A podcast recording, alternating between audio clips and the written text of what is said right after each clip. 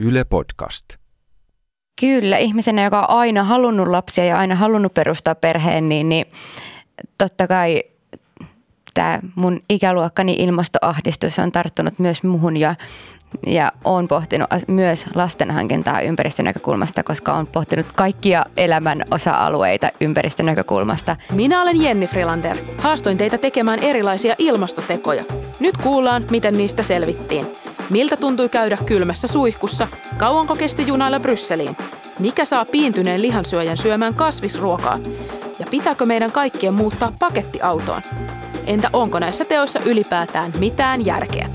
Tämä on Jennin ilmastohaaste. Keskustele somessa hashtagillä ilmastojenni.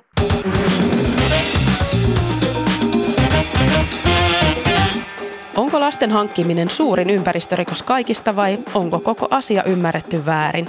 Pitäisikö syntyvyyttä käsitellä lainkaan ympäristökysymyksenä? Näihin kysymyksiin saadaan tässä jaksossa toivon mukaan jonkunlainen selvyys. Moni ilmastoahdistunut miettii tälläkin hetkellä, että saattaako tähän maailmaan lisää lapsia vaiko ei. Kysymys on äärimmäisen henkilökohtainen.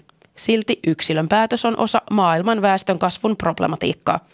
Moni päättää jäädä lapsettomiksi sen takia, että maailman väkiluku on jo nyt liian suuri.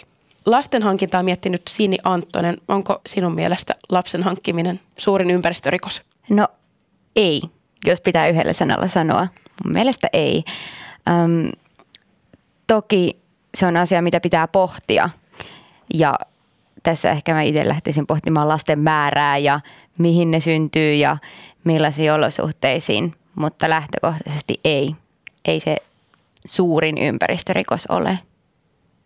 Vaan mikä sitten? No sanotaan, mä itse sanoisin, että tämä kokonaisuus, esim. kuluttaminen kaikessa kokonaisuutena, mikään yksittäinen asia ei ole suurin ympäristörikos, varsinkin jos ajatellaan yksilön tasolla. Mutta sä olet pohtinut paljon lasten hankintaa ympäristön näkökulmasta. Minkälaisia ajatuksia se herättää? Kyllä, ihmisenä, joka on aina halunnut lapsia ja aina halunnut perustaa perheen, niin, niin totta kai tämä mun ikäluokkani ilmastoahdistus on tarttunut myös muhun ja, ja olen pohtinut myös lasten hankintaa ympäristön näkökulmasta, koska olen pohtinut kaikkia elämän osa-alueita ympäristön näkökulmasta ja koittanut tehdä siihen parempaan suuntaan meneviä päätöksiä, niin totta kai myös lapsen hankinta on, tai lapsien hankinta on ollut siinä listalla. Ja no, pohdinta ei ole saanut mua vielä luopumaan ajatuksesta, mutta pohdinta jatkuu vielä. Mutta se aiheuttaa sulle kovasti siis semmoista pohdintaa, että, että mitä tehdä. Kyllä. Ja äm, varsinkin kun ollut aina niin vahvasti sitä mieltä, että lapsia minun elämässäni kuuluu hankkia ja se on ollut semmoinen, mihin on niin pyrkinyt ja näin, niin sitten kun tulee mielipiteitä ja tutkimuksia ulkopuolelta, että tämä ei olekaan hyvä ratkaisu ja nyt ajatteletko sä vaan itseäsi ja, ja pitäisikö sun ajatella tätä nyt globaalisti eikä vaan sun omaa mielipidettä ja omaa niin kuin, tahtotilaa, niin totta kai se aiheuttaa ristiriitoja mun omassa mielessäni ja vaikuttaa siihen, miten mä suhtaudun omaan päätökseen vaikka se itse päätös ei välttämättä muuttuisi, mutta se mun suhtautuminen siihen ja, ja nämä pohdinnat liittyy siihen ja aiheuttaa semmoista no, ilmastoahdistusta. Sä et ole vielä tätä ristiriitaa ratkaissut. En. Tähän mennessä. Eli, en. Eli, eli et ole hankkinut lapsia tai, tai päättänyt olla hankkimatta. Ää, en ole tehnyt kumpaakaan päätöstä. Talouspolitiikan arviointineuvoston tutkija Allan Seuria organisaatiotutkija Pasi Heikkurinen Helsingin yliopiston taloustieteen osastolta. Miltä Sinin ajatukset kuulostaa? Allan? No varmasti on ajankohtaisia ajatuksia monien Sinin ikäluokan mielissä tällaiset. Äh, järkevää pohdintaa. Siinä on paljon asioita vaakakupissa. On henkilökohtaisia elämäntyyliin liittyviä mieltymyksiä ja sitten on ehkä tämmöisiä laajempia – yhteiskunnallisia kysymyksiä. Ehkä mun käsitykseni mukaan ei ole ihan kauhean selkeää tietoa siitä, että miksi syntyvyys on laskenut Suomessa niin voimakkaasti viime vuosina, kun se on laskenut. Ympäristökysymykset varmasti joillakin niin kuin sinillä painaa vaakakupissa, mutta ehkä useimmilla kuitenkin kyse on elämäntyyliin liittyvistä kysymyksistä ja siitä pelosta, että vanhemmaksi tuleminen pakottaisi tinkimään joistakin omaan elämään vahvasti kuuluvista asioista. Entäs Pasi? Ainakin omalta osaltani. On, on hyvin pitkälti samoilla linjoilla, että, että ei missään nimessä ole, ole suurin ympäristörikos ja tämä niin kuin rikosvyyhti, mitä ihmiskunta tässä toteuttaa elonkehää kohtaan, niin on, on, on hyvin moninainen ja, ja, ja ää, se, se tapahtuu eri kulttuureissa eri, eri lailla, ottaa erilaisia muotoja. Ää, toiset kulttuurit tietenkin on huomattavasti kuluttavampia kuin toiset. Ja, eli, eli kriisi on vakava ja, ja rikos on siinä mielessä hyvä, hyvä, hyvä termi lähteä liikkeelle. Se, se nostaa sen vakavuuden, vakavuuden esille, mutta että haluan tässä korostaa just sitä, että tämä on niin kuin rikosvyyhti ennemminkin kuin, kuin yksittäinen rikos, mitä tässä, tässä oltaisiin selvittämässä. Ää, ja, ja, ja hienoa myös tuosta Sinin, Sinin puheenvuorosta oli huomata, että, että kuitenkin on ihmisiä, jotka, jotka ajattelee tätä elonkehän kriisiä hyvin kokonaisvaltaisesti ja peilaa kaikki, kaikki toiminnot, äh, suhteuttaa myös, myös tähän äh, elonkehän kriisiin. No mitä vastaatte Sinin kaltaiselle kolmekymppiselle ihmiselle, joka pohtii sitä, että hankkiiko lapsia vai ei? Pelastuuko maailma sillä, että ne lapset jättää hankkimatta? No mä korostaisin sitä, että ilmastonmuutos on niin vakava kriisi, että se ei tule ratkeamaan yksilöiden vapaaehtoisilla valinnoilla. Ja sen ajatteleminen, että sillä olisi merkittävä merkitys, niin se saattaa jopa johtaa harhaan ja vetää huomion pois niistä oikeasti tärkeistä ja ratkaisevista poliittisista päätöksistä. Joten mä sanoisin, ihmiset tietenkin tekee valintoja niin kuin ne haluaa omista lähtökohdistaan. Mä sanoisin, että ei kannata murehtia niin paljon siitä ympäristöjalanjäljestä. Jos murehtii ympäristöjalanjäljestä, sen voi kompensoida – tehokkailla markkinoilla olevilla palveluilla, kuten soiden ennallistamisella tai päästölupien kuolettamisella. Mutta sitten, että sitten jos miettii lasten hankkimista, niin tietenkin se on vakava, vakava ja iso elämänmuutos edessä ja sitä sietääkin miettiä, mutta että siinä yhteydessä ehkä miettisin muita asioita kuin ympäristö. Kun puhutaan lapsista, niin usein ajatellaan, että, että se on yksityinen asia ja, ja se kuuluu yksilön päätöksentekoon. Mutta nyt me ollaan tietenkin tultu siihen pisteeseen, että me huomataan äh, luonnontieteellisen tutkimuksen valossa – ja tähän voi kyllä ihan hermeneuttisestikin päätyä, että näillä lapsen hankinnalla on ympäristövaikutus. Että sitä, sitä me ei voida kieltää. Ja koska sillä on ympäristövaikutus, niin se vaikuttaa meidän kaikkien elämään. Eli, eli ää, me ollaan siinä mielessä niin kuin uuden tilanteen edessä, mutta mä oon siitä samaa mieltä kyllä, että se haastaa hyvin paljon tämän, het, tämän hetkisen ajattelun, missä, missä, missä me enenevässä määrin halutaan yksilölle oikeuksia ja vapauksia. Lastenhankinnalla tosiaan on ympäristövaikutuksia. Lundin yliopiston muutaman vuoden takaisen tutkimuksen mukaan ihmisen kaikista isoin ilmastoteko on tehdä yksi lapsi vähemmän. Tämä tutkimushan on kohduttanut ja saanut osakseen kritiikkiä laskutavasta, jossa lapsen päästöt on laitettu vanhemman piikkiin vuosikymmeniäkin sen jälkeen, kun lapsi on täysi-ikäinen – jos jättää yhden lapsen hankkimatta, niin tämän tutkimuksen mukaan se säästäisi vuodessa vanhempaa kohden lähes 60 tonnia hiilidioksidipäästöjä. Luku on mielettömän iso verrattuna tutkimuksessa toiseksi parhaaksi listattuun ilmastotekoon eli autottomuuteen. Tutkimuksen mukaan lapsi aiheuttaa siis kuusinkertaisen hiilijalanjäljen vanhemmalleen keskiverto suomalaiseen verrattuna. Mikä järki siinä on, Allan Seuri? No, tämä Lundin yliopiston tutkimus sinänsä ei ole alkuperäistutkimus, vaan se on katsaus ja koonti eri tutkimuksissa esitetyistä hiilijalanjälkilaskelmista ja tämäkin on sitten eräästä, eräästä toisesta tutkimuksesta tämä jollain tavalla tämä lasten hankinnan päästöjälki siihen tutkimukseen napattu. No siinä on tosiaankin juurikin se logiikka, millä ne päästöt ja ne valinnat kertautuu. Eli se, että vaikka yhden ihmisen keskipäästöt on se 10 tonnia vuodessa, niin sitten kun sä hankit lapsen, jälkeläisen jonkun kumppanin kanssa, niin sä oot osaltasi vastuussa tämän jälkeläisen tuot, elämänsä aikana tuottamista päästöistä ja toisaalta myös tämän lapsen hankkimien lapsien päästöistä ja näin poispäin. Eli sä oot mahdollisesti, tai sä olet koko sen siitä seuraavan sukulinjan päästöistä vastuussa seuraavina vuosikymmeninä, mutta myös seuraavina vuosisatoina ja vuosituhansina aina äärettömyyteen asti. Että tämä on se logiikka, jolla se tutkimus tuottaa näinkin ison luvun. No mitä mieltä olet siitä logiikasta?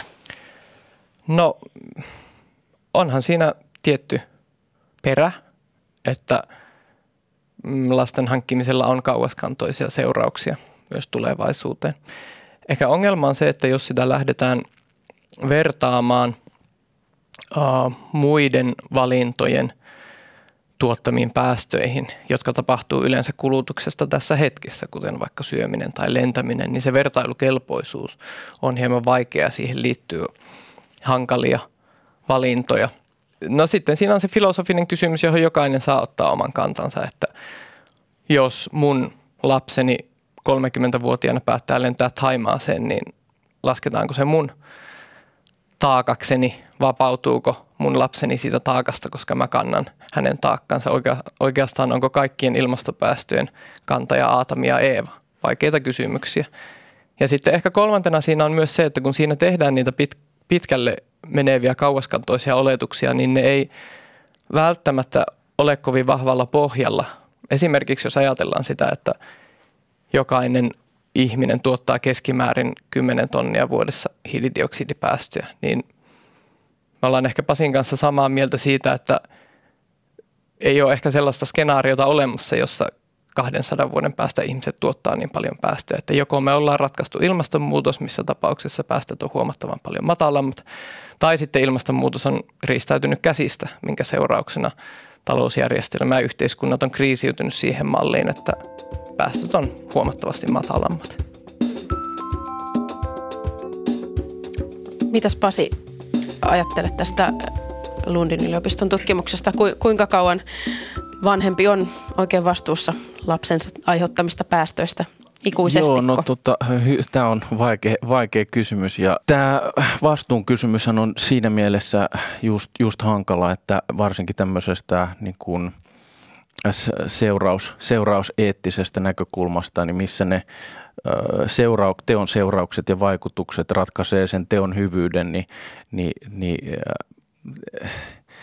tämä, tämä niin kuin lapsen hankinta ja siihen liittyvät, niin kuin hienosti sanoit, sukulinjaa, niin, niin, niin tavallaan kuuluu siihen, mutta et sitten aika helposti jokainen ymmärtää, että siitä tulee just absurdi siinä mielessä, että, että me ei voida niin kuin, meillä ei ole siihen ää, tietynlaista niin kuin kontrollia.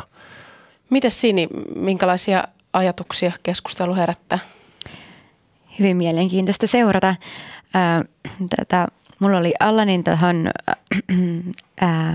yhteen kommenttiin tuli mieleen tämmöinen, että kun puhuit tästä kompensoimisesta, että, että se, että, että kun lapsia hankkeessa, niin ehkä se ympäristö ei ole sit se, mitä pitäisi ajatella ensimmäisenä, että tämä ikään kuin tämä ympäristörikos, lapsen hankinta, niin että sen voisi kompensoida muulla tavalla, niin mulla tuli ihan vaan tämmöinen mieleen, että onhan se sitäkin kompensointia ikään kuin, että sitten jos päätänkin hankkia vain sen yhden lapsen ja kasvatan siitä superympäristötietoisen ja toimimaan ns. oikein tässä ympäristökriisiytyvässä maailmassa, niin että, että itse asiassa se on yksi kompensaation tapa tässä nyt sitten.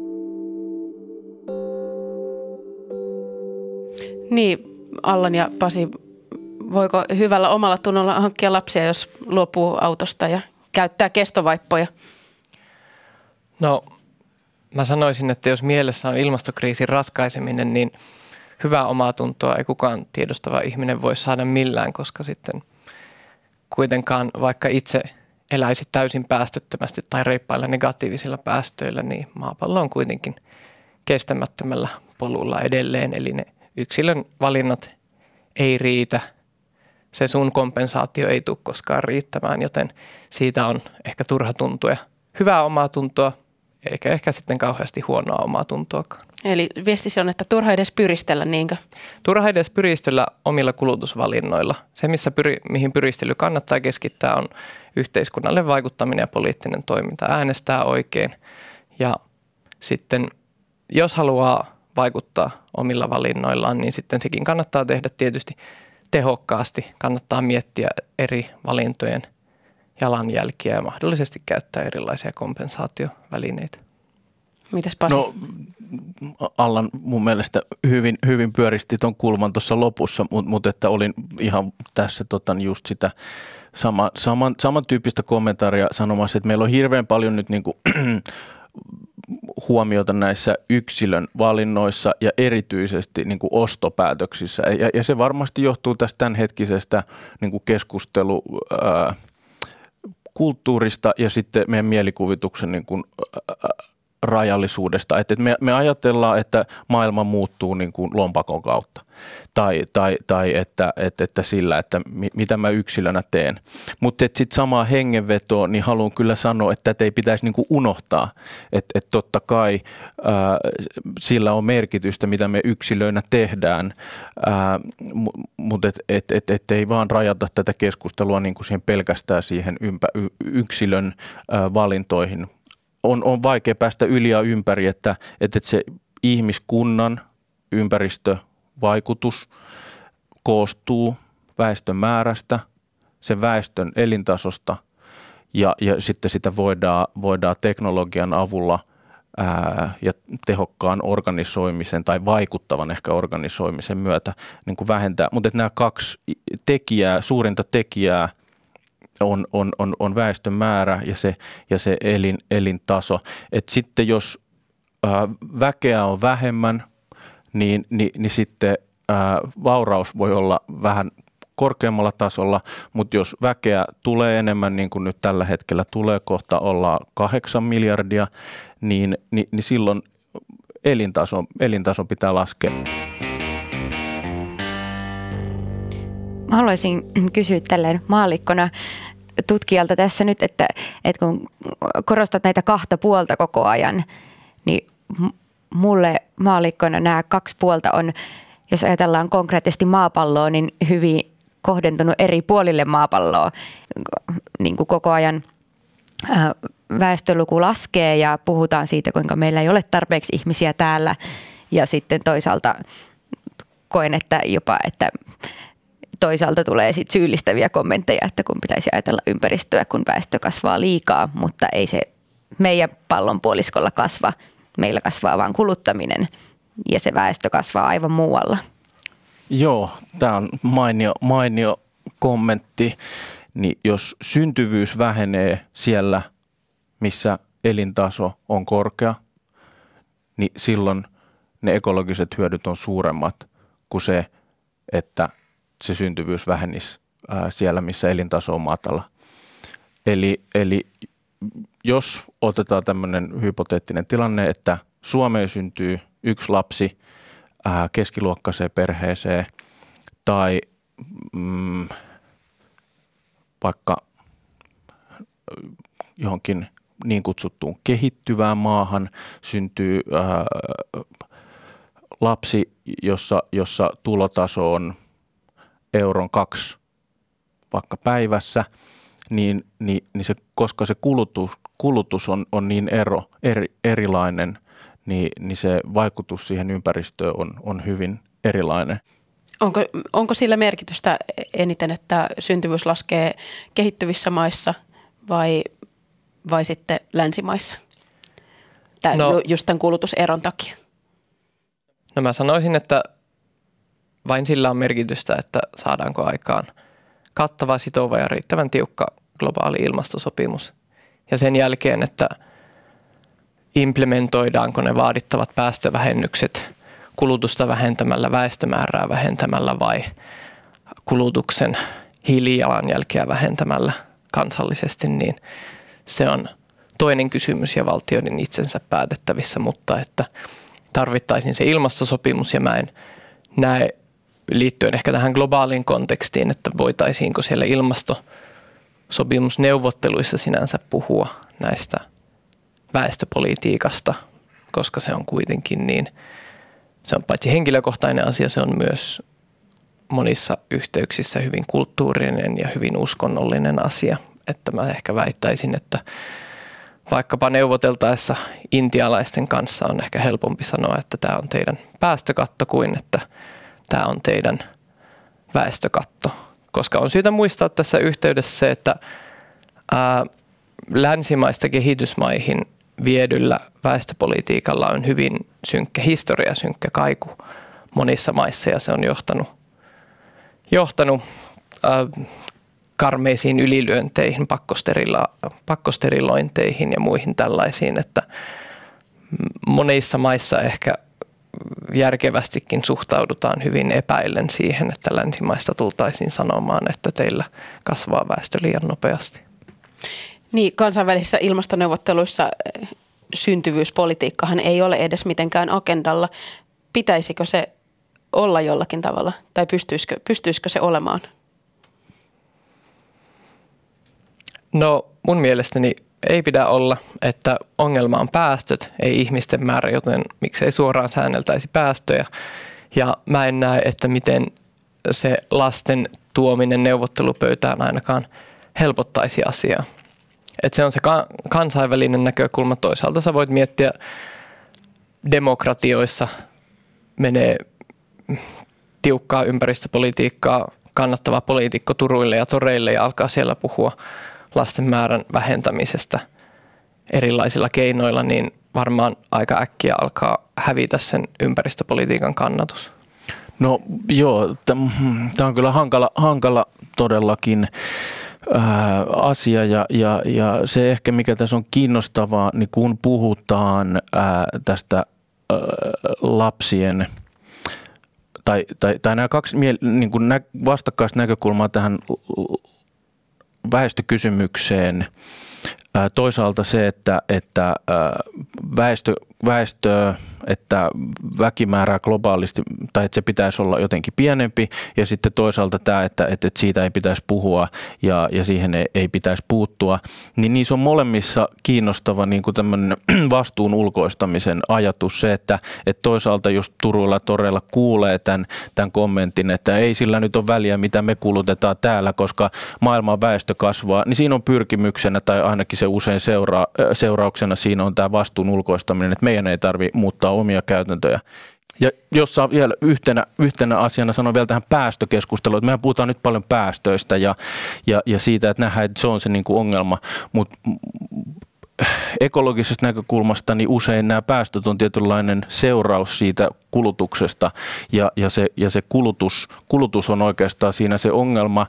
Ja ja varmaan se on yksi syy myös, minkä takia tämä kansainvälinen ilmastoneuvottelu, missä valtiot on mukana, ei tule ihan helposti onnistumaan, koska ihan samalla lailla kuin Brundtlandin komissio 80-luvulla pyrki löytämään jonkinlaisen ratkaisun tähän ää, jo silloin niin kuin alkaneeseen ja eskaloituvaan kriisiin ja se ymmärrettiin, niin ei mikään valtio ollut valmis luopumaan talouskasvusta. Eli kiinnostavaa on se, että, että, että jos se pää otetaan nyt pois sieltä pensaasta, niin ei valtiot suostu laskemaan omaa elintasoa tää, tää, tää niinku, eikä ne ole valmis laskemaan omaa väestömäärääkään. Ja hyvin pitkälti siitä syystä, että ää, kun väestö kasvaa, niin se antaa virtaa taloudelle – ja, ja, ja, ja, ja kun talous kasvaa, niin se luo lisää vaurautta ja elintasoa. Ja tässä luupissa me ollaan kiinni ja siitä on tosi hankala päästä pois. Ja tosi vaikea nähdä, että, että se tapahtuisi niin kuin valtiopäämiesten tasolla se, se muutos. Väännetään tähän loppuun vielä nyt ihan rautalangasta sitten. Eli tota, mitä mieltä olette siitä ihan lyhyesti, pitä, pitäisikö syntyvyyttä ylipäänsä käsitellä väestökysymyksenä ö, auttaako se tämän ilmastokriisin ratkaisussa vai onko ne ihan muut asiat? No mun mielestä väestökysymyksen tuominen ympäristöpolitiikan keskusteluun ei tuo mainittavia hyötyjä ja voi tuoda merkittäviä haittoja niiden hyvien tavoitteiden saavuttamiselle sen kautta, että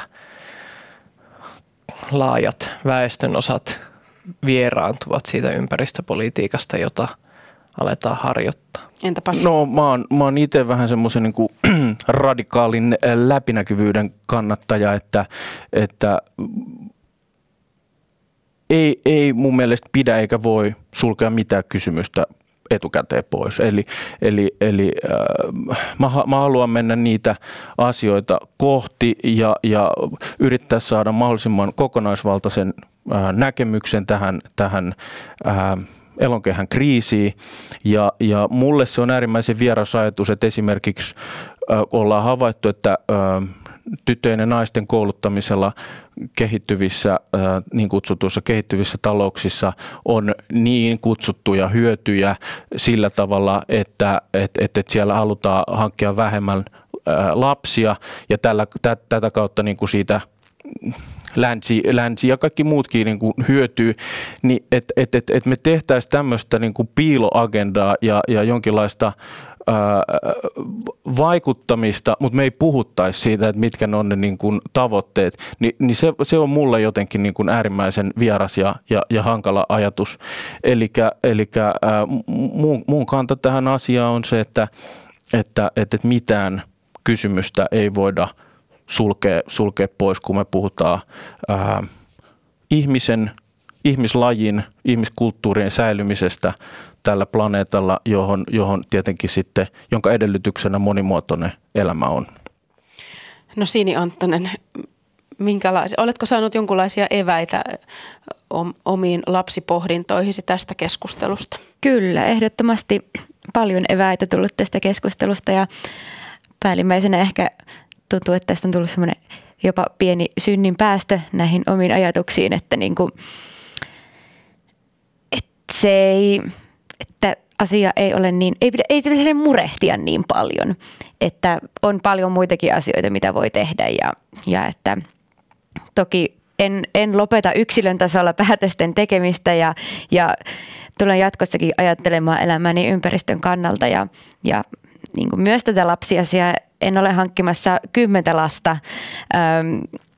Ainakaan itse katsotaan, tulen tulevana opettajana varmasti hoidan montaa lasta ja, ja tulen niitä kasvattamaan, mutta tuota, mut joo, tämä on tuonut paljon eväitä ja, ja jatkan pohdintojani, niin mutta, mutta ainakaan mun lapsihaaveitani ei nyt tyrmätty tämän keskustelun pohjalta. Ja vähemmän murehtimista. Toivotaan, toivotaan. Sitä aina kaipaa välillä elämään vähemmän murehtimista. Jennin ilmastohaastetta olivat tekemässä Jenni Frilander ja Hanna Hanhinen sekä tuottajana Tuomo Björksteen, leikkaajana ja äänisuunnittelijana Juha Jäntti. Jatketaan keskustelua somessa hashtag ilmastojenni.